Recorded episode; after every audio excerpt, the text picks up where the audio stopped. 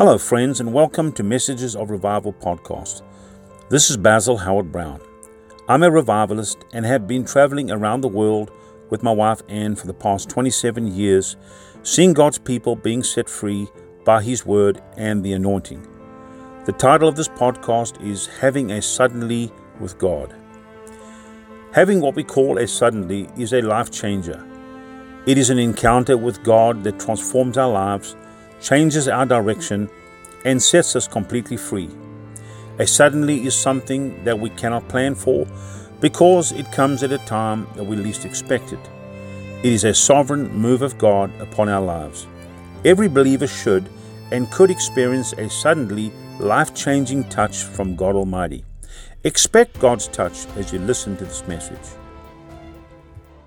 Acts chapter 9 Verse 1 says, And Saul, yet breathing out threatenings and slaughter against the disciples of the Lord, went unto the high priest and desired of him letters to Damascus to the synagogues, that if he found any of this way, whether there were men or women, he might bring them bound unto Jerusalem. And as he journeyed, he came near Damascus, and suddenly, everybody say suddenly. I love a suddenly. Let me tell you why I love a suddenly. A suddenly is something that you cannot prepare for. You can't prepare for a sudden move of the Holy Ghost. Because you'll be sitting there in the seat, minding your own business, and suddenly the fire God hits you. Suddenly there's a whole shaking going on. Suddenly there's a wind of the Spirit blowing, and the joy's busting out, and you don't even have time to contain it. And when the day of Pentecost was fully come, they were all with one accord in one place. And suddenly,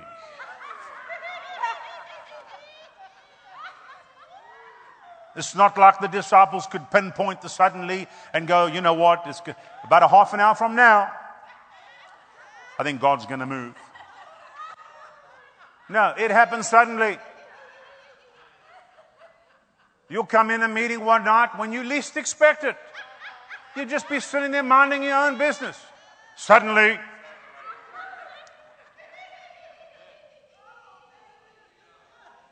See, I, am asking God to send more suddenly. Because a lot of people come in prepared for what they think is going to happen. But when, when a suddenly arrives, you, you have no clue. Hello?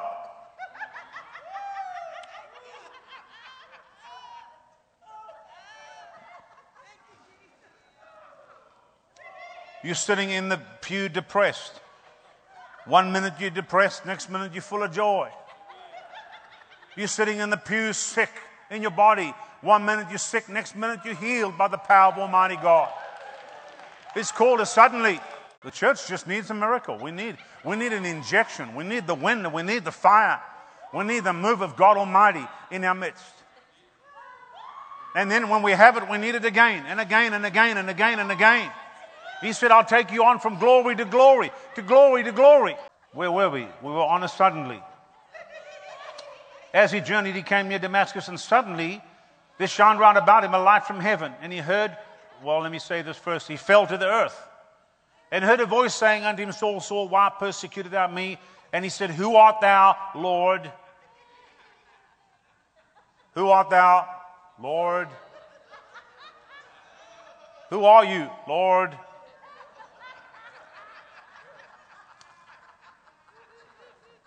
Who are you, Lord? I don't know how he asked that question, but I can tell you right now something, he knew something was going on. And the Lord said, I'm Jesus whom thou persecuted. It is hard for thee to kick against the pricks. Imagine, imagine just minding your own business, going down the road of life, and suddenly you have this encounter with the Holy Spirit and you hear the voice of Jesus. Now, I, I want to hear the voice of Jesus, and I speak to God all the time, and He talks back to me, and Jesus and Holy Spirit. But let me tell you what, I don't want to be doing something wrong and then have a suddenly moment. Hello. It's like when you, when you, when you, you know, two o'clock in the morning, you sneak into the kitchen and you open up the cookie jar and you got your hand in the jar about to take out a nice cookie and your wife walks in. And you're like, Not, not that that happens to me, I'm just using that as an example, amen. Verse 6 says, And he trembling and astonished said to the Lord, What wilt thou have me to do? So listen, the man has a plan. The Bible says he's going to bind all those that call on the name of the Lord, whether they were men or women. He's going to bind all those who call on the name of the Lord. Now, suddenly, he's saying, Lord, what do you want me to do? See, the encounter that we have with God, all our plans are gone, all our structure is gone. The ideas and the thoughts that we had, they're all gone. All of a sudden, it is God, what do you want me to do? What is your plan for me? What is your purpose for me? I'll go wherever you want me to go. I'll say whatever you want me to say. I'll be whatever you want me to be. Not my will, but your will be done. It changes completely when you have a suddenly and you have an encounter with God. That's why we refuse to have a dead meeting. Why? Because we've had an encounter with God. Listen, if God doesn't show up to these meetings, neither am I. I'm not coming. If God's not here, I'm not coming.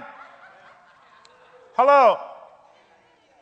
I've turned down meetings in large churches over the years because I knew God wasn't allowed to be there. When I start talking to ministers about joy and the outpouring of the Holy Spirit and the fire of God, and then they start, well, I don't really know about that joy stuff, and you know, we just need to tone this down. I'm like, sorry, wrong, wrong guy. Because I guarantee you, the day I show up, there'll be joy in the house, and fire will be falling, and people will be getting touched and set free, and then you and I, we're going to have a fight. Hello. But we won't have anything else. We'll have whatever God wants. Come on now. And listen, some people are not going to like it. And some ministers are not going to like it. Oh, well. There were many things that Jesus did. Go read the Bible. Many things Jesus did they didn't like either. Come on now.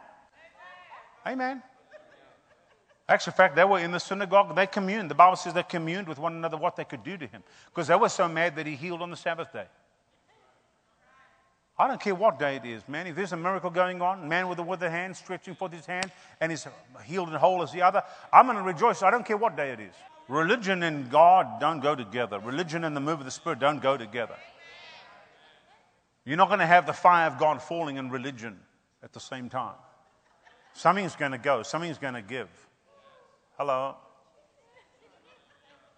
You go into a church and, and the church is controlled by the board, and the board are not happy by the move of the Holy Spirit, then they get a hold of the pastor and they run him through the wringer. Then he gets a hold of you and tries to run you through the same wringer. And I'm like, sorry, Bob, I'm too big for your wringer. I ain't going through your wringer. I've been through the wringer of the Holy Ghost. My life has changed. I don't walk the same. I don't talk the same. I don't look the same. Hello. And I sure ain't going back to what I was before.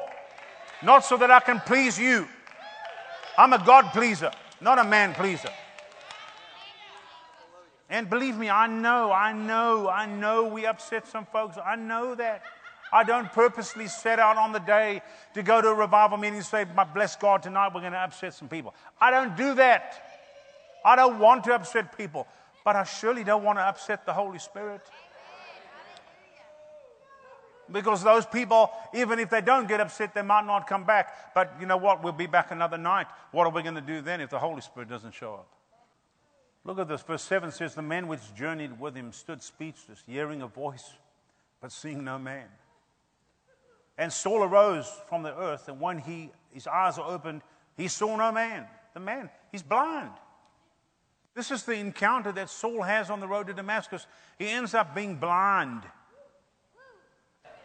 Listen, so this, this encounter that Saul had, it was a total transformation. I know what God did in my life when He changed me and touched me in Ketchikan, Alaska. It was a total transformation. It was a, I went from one thing to another. Are you listening to me? And, and I said to the Lord, I said, even months after that, I said, I actually need this more than anything else because you see, if I'm going to travel the nation and minister the gospel, I've got to have something to give. And I realized, actually, I never had anything. I've been through two years of Bible school, grown up in a Christian home, Pentecostal homes, uh, but I actually had nothing to give. Are you listening to me? Oh, I could have given some religion, some tradition. Sure, I, I knew that stuff, but but it wouldn't have changed anybody's life. Amen. I don't want to have business as usual. I want to have the move of God Almighty. And for me to have the move of God Almighty, something has to change on the inside of me. I have to change so that God can flow through me to touch the hearts and lives of others. Amen. I'm the vessel, I'm the carrier. That's what I am. You, the vessel, you, the carrier. You're going to come into contact with people that might never come across the church door. But you're going to be the carrier and carry the anointing into their life to see them get set free. Amen. Hallelujah. Thank you for listening to Messages of Revival podcast. For more, subscribe to Messages of Revival podcast on Anchor, Google Podcast, and iTunes, and share this podcast with somebody that needs to be uplifted and blessed. God bless you.